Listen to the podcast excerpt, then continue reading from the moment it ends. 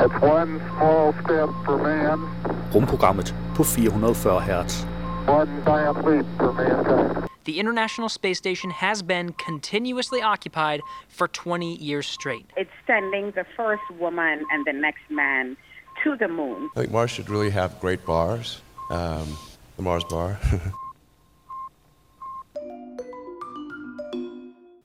rigtig hjertelig dag, dag. Mit navn er Flemming Håkær Sørensen, og du har den store glæde og fornøjelse at lytte til Rumprogrammet. Det er, øh, det er en lidt med omgang på podcasten den her gang.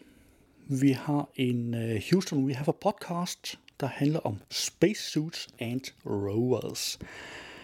Og det er jo selvfølgelig på månen og Mars. Og så har vi en øh, Houston vi har for Podcast mere. Den hedder Ultrasound Anywhere. Jeg synes faktisk, der skulle være en tredje podcast, men jeg husker åbenbart forkert, ellers så dukker den nok op i oversigten. Men øh, jeg har faktisk også lidt nyheder med. Ja. Yeah. Fordi jeg har her, testraketfly skal flyve fastspændt under verdens største fly.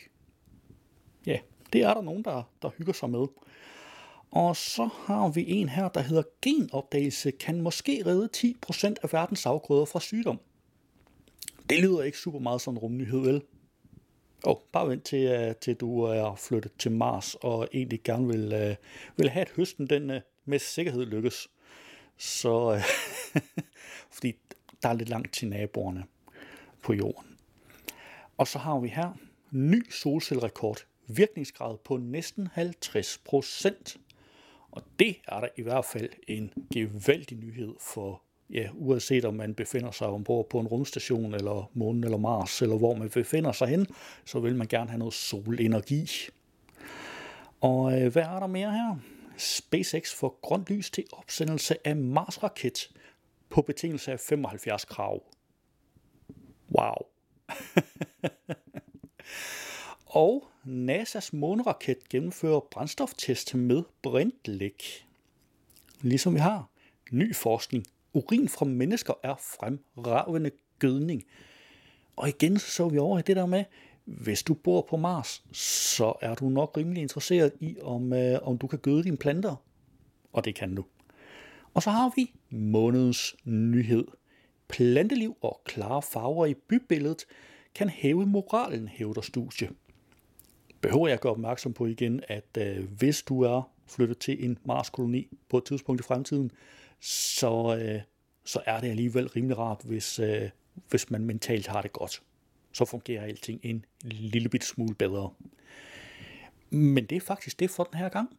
Så jeg tænker, øh, det bliver nok rimelig massivt med musik. Det, det, det kunne jeg godt forestille mig.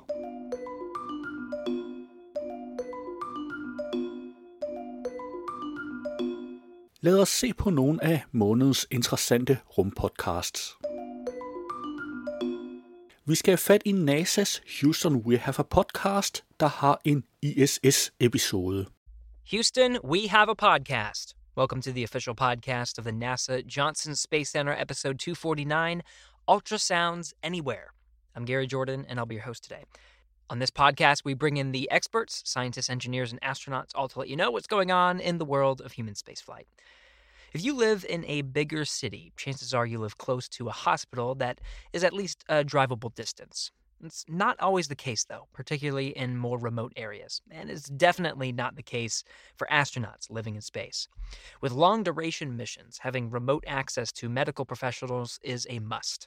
A project on the space station called Advanced Diagnostic Ultrasound in Microgravity, or ATOM, was created to see how to potentially diagnose medical conditions and injuries in space through ultrasounds.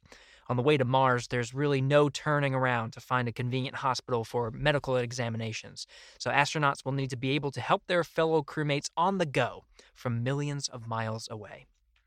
Adam successfully demonstrated this capability of remote ultrasound on the space station. But what if we could broaden the scope and use the same capability to conduct remote ultrasounds here on Earth? This eventually created a foundation for WinFocus, the world interactive network focused on critical ultrasound, and the world leading scientific network for ultrasounds. On this episode, we're joined by Dr. Scott Dolchowski, principal investigator for ADAM and surgeon in chief and chairman at Henry Ford Health in Detroit, Michigan, and Dr. Daniel Siegel, musculoskeletal radiologist, also at Henry Ford Health. Both doctors will be discussing how these projects not only impact long term spaceflight on the International Space Station, the Moon, and eventually Mars, but how it can and has impacted the people here on Earth. With that, let's get right into it. Enjoy. Det var NASA's We Have a Podcast, og du kan naturligvis finde et link i show notes. Vi skal høre en bid fra NASA's Houston We Have a Podcast, der har en. Houston, we have a podcast. Welcome to the official podcast of the NASA Johnson Space Center, episode 247 Spacesuits and Rovers. I'm Garrett Jordan. I'll be your host today. On this podcast, we bring in the experts, scientists, engineers, and astronauts, all to let you know what's going on in the world of human spaceflight. On this episode, we're going to be introducing a new program at NASA that's overseeing the development of the next boot prints and tire tracks that we'll soon be seeing on the lunar surface. The program is called Extravehicular Activity and Human Surface Mobility Program, or EHP, and its mission is to work with industry and international partners to help develop the next generation of spacesuits for low Earth orbit and for the Moon, as well as the next generation of lunar rovers. The guest is the program's manager, Laura Kearney. We had her on the podcast before to talk about the Gateway program, of which she spent a few years as its deputy manager. But today we're diving into the design of this new program and some big milestones that are already underway. So let's get right into it. Enjoy. Det var NASA's We Have a Podcast, og du kan naturligvis finde et link i show notes. Du kan naturligvis finde link til samtlige podcasts i show notes.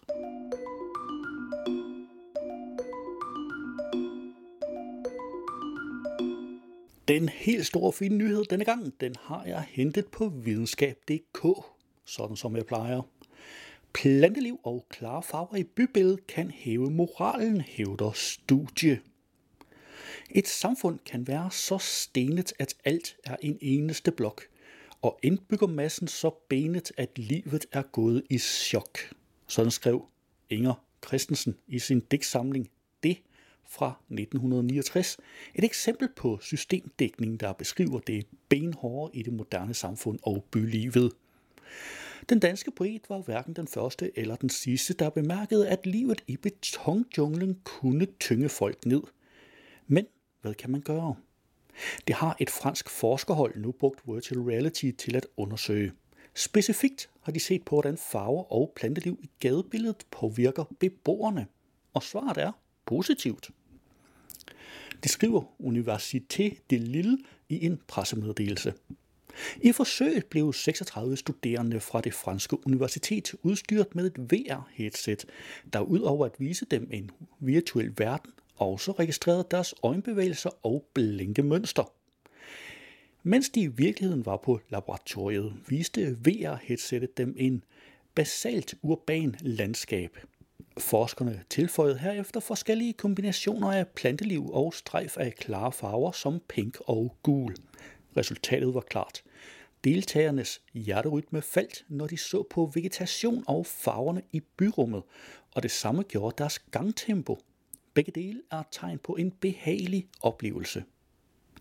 Forskerne håber på, at deres resultater kan give idéer til små konkrete tiltag, der kan hæve moralen i verdens store byer. Også selvom forsøget ikke foregik ude på gaden i en metropol, men via et VR-headset. Vi mener, at de varianter af menneskelig adfærd, som vi kan observere i virtual reality, kan forudsige de ændringer, man ville opnå ved at indføre lignende tiltag i et naturligt miljø, udtalte en af forskerne bag det nye studie i et interview med The Guardian. Tilbage i 1960'erne var Inger Christensens løsning på problemet at bygge en by, der er blød som en krop. Måske er de franske forskers idé mere opnåelig. Og øh, det var det var faktisk hele nyheden, men der er jo selvfølgelig både illustrationer og links til opfølgende artikler, så smut en tur ind forbi show notes.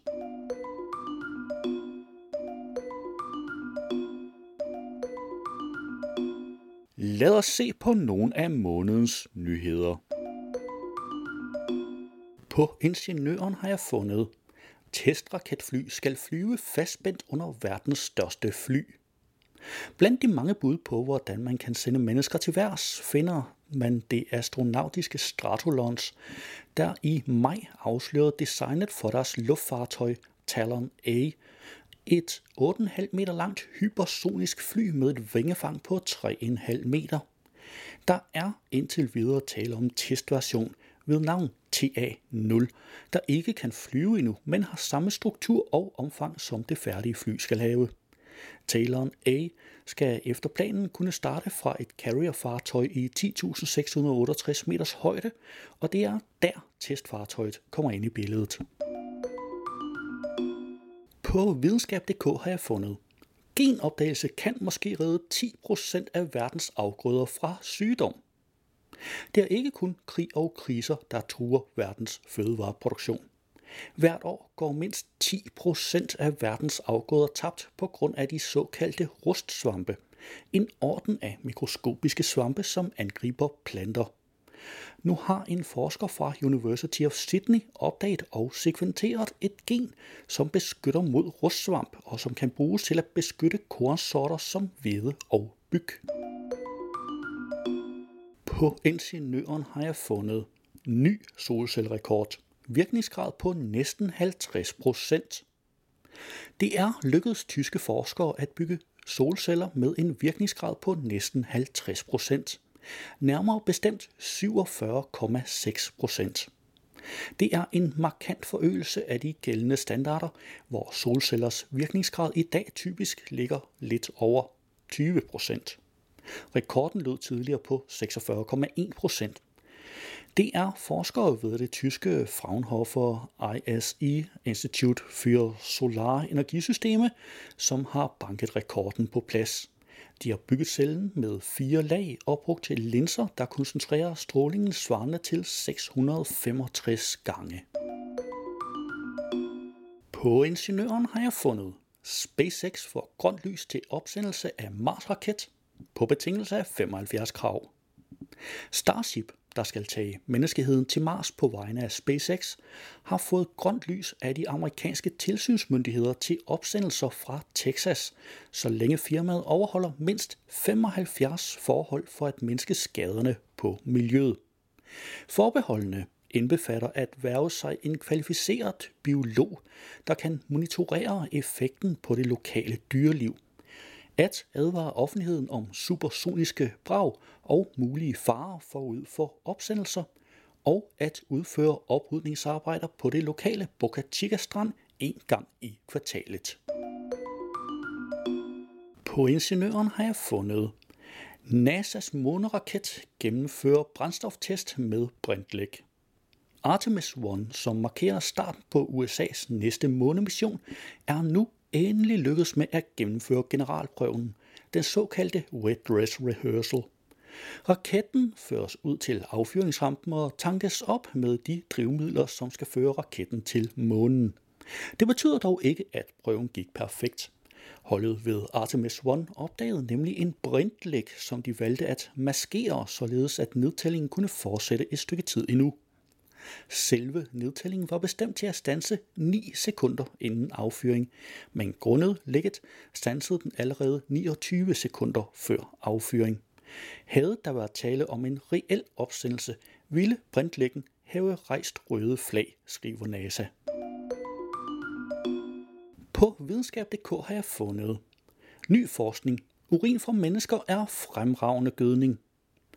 Gødning bestående af urin og afføring fra landbrugsdyr er almindelig verden over. Men hvorfor egentlig ikke menneskelige restprodukter? Er det, fordi det ikke er lige så effektivt? Eller synes vi bare, det er lidt ulækkert? Not primært det sidste. Et internationalt forskerhold har netop undersøgt effekten af menneskelig gødning på et større areal, og resultatet peger på, at det måske ikke er en helt dårlig idé at gribe i egen baglomme. Du kan naturligvis finde link til alle nyhederne i show notes.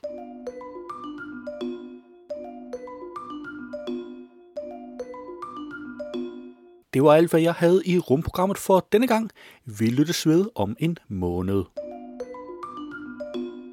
Rumprogrammet er hjemhørende på 440 Hz. Du kan finde mere på 440hz.net.